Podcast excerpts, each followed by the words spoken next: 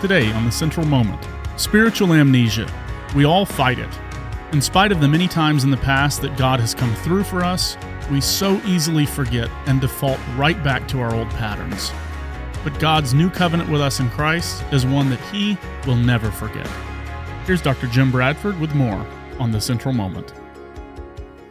Let's indeed talk about spiritual amnesia today. That capacity we seem to have to have lived through God's provision in the past, but not be able to trust Him when we face a new challenge today. We just forget. And Psalm 105 and 106 are amazing commentary on this. They, they sort of go back to back. Psalm 105 reviews Israel's history and all the ways in which God provided for them, all the miracles He did, getting out of Egypt, being provided for in the prom in the wilderness, entering into the promised land. And there's very little about what human beings do in Psalm 105. This is God's initiative. This is God keeping his covenant with Abraham. I'm going to take you out. I'm going to give you a land, your descendants. And so that's Psalm 105. Now 106 follows up on that by focusing on human behavior, our response to that. And that's where we find a lot of spiritual amnesia. Like verse 12, they, they believed his promises and sang his praise, speaking of the earlier days in their history when they saw God go through. After the fact, they believed his promises and sang his praise. But they soon forgot what he had done and did not wait for his plan to unfold. Doesn't that sound like you and me? or I should say for me at least, they they soon forgot what he had done. And, and, and they became impatient and just didn't wait for his plan to unfold. His, when they when they waited in the past, it always did unfold, but they they just got impatient and they soon forgot. That's spiritual amnesia. They forgot the God, verse 21. They forgot the God who saved them, who had done great things in Egypt. It's a very long psalm as it kind of rehearses ways in which they forgot in more detail. But we go down to verse 35, 34. They did not, when they went into the promised land, they did not destroy the peoples as the Lord had commanded them, but they mingled with the nations and adopted their customs.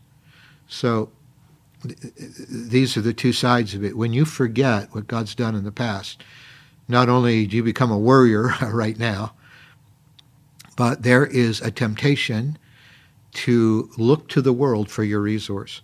And in this case, as Israel crossed the Jordan River into what we call today the land of Israel, the promised land, they commingled with the nations that were there, which meant uh, not only did they forget what God had done for them in the past, but they adopted the idolatries of the people around them. So they mingled with the nations. They adopted their customs. They worshiped their idols which became a snare to them. And they sacrificed their sons and daughters to false gods. I mean, absolutely horrendous that they would burn their children alive in sacrifices to false gods. Unthinkable things.